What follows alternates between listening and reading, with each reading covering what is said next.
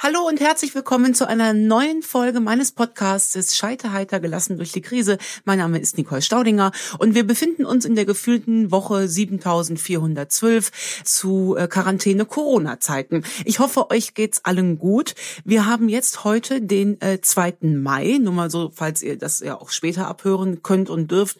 Und wenn mich nicht alles täuscht, haben wir eine erneute Kontaktbeschränkung bis zum mindestens äh, 10. Mai. Und äh, wenn mich weiterhin nicht alles alles täuscht, haben wir auch schon sieben Wochen hinter uns. Die sehen ja für jeden oder jede von uns, also ganz ehrlich, lasst uns mal diesen Gender-Kram jetzt äh, eben mal weglassen. Ich rede jetzt einfach nur mit den Damen, wenn das für euch in Ordnung ist, weil seit 2000 Jahren mit den Herren gesprochen wurde. Ähm, so rede ich jetzt nur noch mit den äh, Damen. Liebe Jungs, ihr dürft natürlich trotzdem zuhören und falls ihr euch diskriminiert vorkommt, äh, so tut mir das leid, aber wir Frauen kennen das Problem seit äh, 2000 Jahren. Also, diese Krise hat mit jeder von uns was gemacht auf unterschiedliche Arten und Weisen. In meinem kleinen Kosmos sieht sie so aus, dass ähm, meine gesamte Buchtournee abgesagt wurde. Ich glaube, es waren insgesamt, ich glaube, 34 oder 35 Termine, die dem zum Opfer äh, gefallen sind. Und ähm, ich bin jetzt bis äh, ungefähr September äh, wahrscheinlich zu Hause mit meinen äh, zwei Jungs auf einem Mehrgenerationenhof in der Eifel und bin streckenweise genauso frustriert wie ihr. Aber in dieser Krise ist dieser Podcast entstanden. Da können jetzt einige von euch sagen, ach du Scheiße, Schande, als ob wir nicht schon andere Probleme hätten. Jetzt macht ihr Alter auch noch so einen Podcast. Aber es wird ja keiner gezwungen äh, zu hören. Denn, und das könnt ihr euch auch nochmal separat äh, in dem Trailer anhören, für den Fall, dass ihr es heute einschaltet. Ich habe im Leben schon die ein oder andere Krise mitgemacht, tatsächlich auch gesundheitlich existenzielle äh, Krise und habe in dieser Zeit verschiedene Sachen gelernt, ähm, die mir jetzt äh, da relativ gut durchhelfen, glaube ich, manchmal. Also auch ich habe da Löcher logischerweise dazwischen, aber ich finde immer, wenn wir sehen, dass jeder von uns mal in einem Loch drin hängt, ist es ja gar nicht so schlimm. Worüber reden wir heute?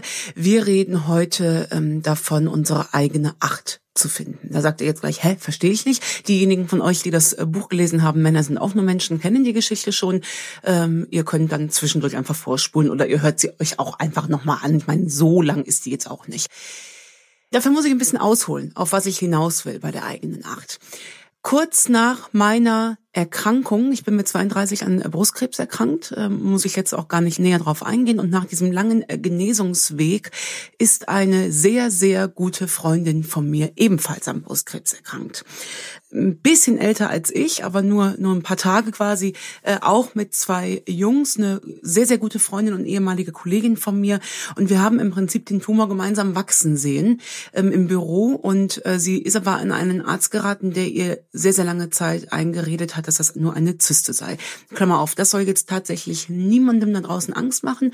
Ich ähm, möchte es nur einfach erzählen, dass ihr das Bewusstsein öffnet. Ach Kacke, das gibt's also auch. Ja, das gibt es auch. Trotzdem, um das mal vorwegzunehmen nehmen, die Geschichte geht gut aus.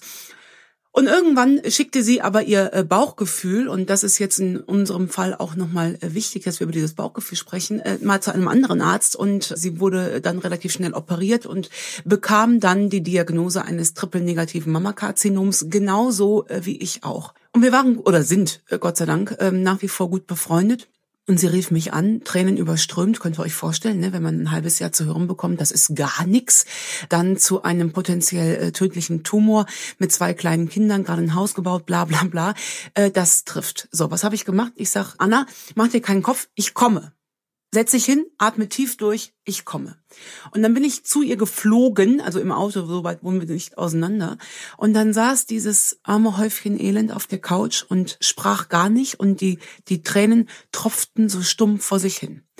Und Madame überstülpend, alias ich, ähm, hab mich vor ihr auf die Couch gesetzt und hab auf sie eingeredet, wie ja, ich weiß nicht, also wenn ich das mit einem Bild bezeichnen würde, würde ich sagen, ich habe immer weiter Wasser über die gegossen, ne? Immer weiter. Und habe gesagt, ach, pass mal auf. Und äh, lieber Anna, das geht jetzt so und so. Und dann machst du das und das und das hat geholfen und das tut gut. Und dann machst du dieses und jenes und solches und habe sie versucht mit Worten zu trösten. Und nach ein paar Minuten, ich kann euch jetzt nicht mehr sagen, wie lange es war, wahrscheinlich war es länger, als ich mir heute eingestehen will, gucke ich sie so an und denke, das will die gar nicht hören. Dazu ist sie gar nicht bereit. Und merke, Moment mal, nur weil du jetzt diesen Weg gerade gegangen bist und ich hatte die ähm, Erkrankung, ähm, lass mich überlegen, ich glaube so ein halbes Jahr hinter mich gebracht. Ja, so ungefähr muss es gewesen sein. glaubte ich in diesem Moment, das Allheilwerkzeug für Brustkrebs in den Händen zu haben. Nicht medizinisch, so anmaßend war ich Gott sei Dank nie, aber seelisch dachte ich, ich habe das mitgemacht, mir hat das und das und das geholfen, dann hilft der Anna das jetzt auch. Und als ich so merkte, dass sie überhaupt gar nicht reagierte auf das, was ich da sagte, habe ich einmal die Klappe gehalten. Und dann habe ich sie angeguckt und habe gesagt, Anna, was brauchst du denn jetzt? Und dann weinte sie, sagt sie, ich weiß es nicht. Ich glaube, ich möchte einfach in den Arm genommen werden. Und dann habe ich sie in den Arm genommen und habe mit ihr gemeinsam geweint und musste lernen, dass meine Wege aus Löchern zu krabbeln oder mit Erkrankungen zumindest seelisch umzugehen, dass das tatsächlich auch nur, und zwar ausdrücklich nur mein Weg ist und für niemand anderen gilt. Und dann fiel mir eine Geschichte ein, die ich ähm, Jahre davor erlebt hatte. Da sind wir wieder bei dem Punkt, wer weiß, wofür es gut ist. Ne?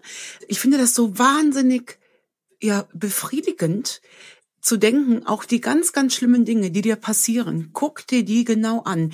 Und das, was du da lernst, pack es in deinen Werkzeugkasten, in der Hoffnung, dass mal nie so ein großer Schaden entsteht, dass du dann dieses Werkzeug brauchst. Aber wenn doch, dann hast du es. Und manchmal ploppt das wirklich erst Jahre später auf. Und dann fiel mir ein, denke ich, ha, ha, ha, ha, haha, das passt ja wunderbar zu der Situation, die ich, ähm, lass mich nicht lügen, drei Jahre davor erlebt habe. Und jetzt kommen wir zu der Stelle, ähm, was vielleicht schon einige von euch, die auch mal auf einer Show waren, schon mal gehört haben, die Geschichte. Meine Jungs besuchen die Waldorfschule. Aus Gründen, auf die ich jetzt äh, gar nicht eingehen will, kann man nachlesen. Und damals, wie wir uns für dieses äh, Konstrukt interessiert haben, ich muss dazu sagen, Waldorfschule, äh, hier Frau Voreingenommen, implizierte für mich damals Singen, Tanzen, Klatschen und Filzen. So. Und es war mir eigentlich äh, gänzlich ein Rätsel, wie man seine Kinder glaubt, so aufs Leben äh, vorbereiten äh, zu können. Aber in dem Ort, wo wir früher gewohnt haben, war eine Waldorfschule. Und dann sind mein damaliger Mann und ich ähm, daran entlang gefahren und da strömten Menschenmassen hin. Ich sag, du liebe Güte, was haben wir denn hier? Internationale Wettkämpfe für Filzen. Und mein Mann sagt aber relativ offen, nee, die haben hier Tag der offenen Tür. Ach, sage ich, guck mal, wie viele Bekloppte sich dafür interessieren. Und äh, er sagt, soll man nicht mal auch gucken? Äh, sage ich, nein. Was, was soll ich denn da? Ich sag, Patrick, wir sind zwei äh, normale äh, Menschen. Was soll ich denn auf einer Waldorfschule? Und er sagt, ja, aber guck mal, die Menschen, die sich das angucken, die sehen einigermaßen normal aus. Lass uns doch auch mal schauen. Und wir haben das gemacht. Und ich habe mich in dieses äh, Gelände damals Schock verliebt und habe dann ein bisschen gegoogelt und musste sehen, dass meine Vorurteile mit der Realität äh, so gar nichts zu tun hatten. Und habe dann gedacht, okay, komm, dann tauchst du jetzt mal weiter in die Materie ein. So verkehrt klingt das gar nicht. Und wenn man die Kinder auf dieser äh, Schule anmelden möchte, dann muss man sich als Eltern da im Vorhinein ein paar Vorträge anhören von Pädagogen Pädagogen und Lehrern und Fachleuten, die einem dieses pädagogische Konzept nahebringen wollen. Und einer der ersten Vorträge damals, äh, da saßen wir in einem sehr, sehr vollen Raum und uns wurde ein Mathelehrer vorgestellt, der mich äh, spontan eher an Professor Dumbledore erinnerte. Und äh, ich sag, krass, jetzt kommt der und stellt sich da vorne hin und sagt Lingardio Leviosa. Ne? Hatte aber nicht. Äh, stattdessen schrieb er ähm, an die Tafel wortlos hinter sich, vier plus vier ist gleich und dreht sich so bedeutungsschwanger um. Und ich sag zu Patrick, wenn der jetzt neun aufschreibt, dann stehe ich aber auf und gehe. Ne? Ich sage, ich bin ein toleranter Mensch, aber äh, alles hat irgendwo seine Grenzen. Und er schrieb aber auf acht. Ohne Worte. Vier plus vier gleich acht. Und dreht sich um und sagt, das ist überall auf der Welt das gleiche Ergebnis. Äh, da können wir nichts dran rütteln. Das bekommen wir hier auf der Waldorfschule auch nicht weggetanzt. Und ich so, haha, guck mal hier, Dumbledore kann auch über sich selbst lachen, ne? Fand ich schon mal großartig. Und dann sagt er aber weiter, äh, wissen Sie, wenn wir die Aufgaben, Klammer auf, des Lebens, Klammer zu, so stellen, ist die Gefahr, dass die Kinder an ihrer Lösung vorbeirasseln, relativ groß, denn es gibt ja nur eine Lösung. Vier plus vier ist acht. Fertig. Und das können wir hier auch nicht schönreden. Wenn die Kinder sieben oder neun aufschreiben, müssen wir sagen, das ist falsch. Bitte guck nochmal genauer hin. Und das kann für Kinder eine frustrierende Geschichte sein. Und dann schrieb der unten drunter auf, acht ist gleich und sagte, wir stellen hier die Aufgaben des Lebens ein bisschen anders. Und er schrieb hinter diesem acht ist gleich 50 verschiedene Möglichkeiten auf, zu der acht zu kommen. Zwei plus zwei plus zwei plus zwei, zehn minus zwei, 16 durch zwei, die Wurzel aus Schieß mich tot. Er schrieb 50 verschiedene Lösungswege auf und sagte, wir versuchen das Leben hier so zu sehen. Es gibt nicht den einen richtigen Weg. Es gibt viele. Und das war der Moment, wo ich äh, gesagt habe, äh, hallo, ich hätte dann gerne die Anmeldeformulare für meine Kinder. Und diese Geschichte fiel mir bei meiner Freundin Anna auf der Couch wieder ein. Und ich dachte, na guck, nur weil die Sachen, die ich mir für mich überlegt habe, die mir während der Erkrankung helfen, walken, schreiben, laut singen und äh, was es da alles für Möglichkeiten äh, gibt und auf das Hier und Heute gucken, die Möglichkeiten, von denen ich euch hier ganz individuell erzähle, die gelten gar nicht für die Anna. Oder vielleicht tun sie es mal irgendwann, aber heute, just in diesem Moment, braucht die Anna was ganz anderes, um zu ihrer Acht zurückzufinden, die ja gerade äh, völlig auf dem Boden liegt. Übrigens, das Interessante daran ist, das hat mir aber letzt eine Seminarteilnehmerin gesagt, der ich die Geschichte erzählte, die sagte, drehen Sie doch die Acht einmal bitte horizontal, dann ist es das Zeichen für unendlich. Ist mir bis dato noch nie aufgefallen. Was ich damit sagen will ist, es gibt nicht den einen richtigen Weg zum Lebensglück, denn diese 4 plus 4 Geschichte, die kannst du ja auf alles beziehen. Ich habe die dann auch nachher für mich auf das Thema Abnehmen bezogen. Ich will nicht immer wieder diesen äh, Vergleich zu diesem banalen Thema ziehen, aber es ist doch so.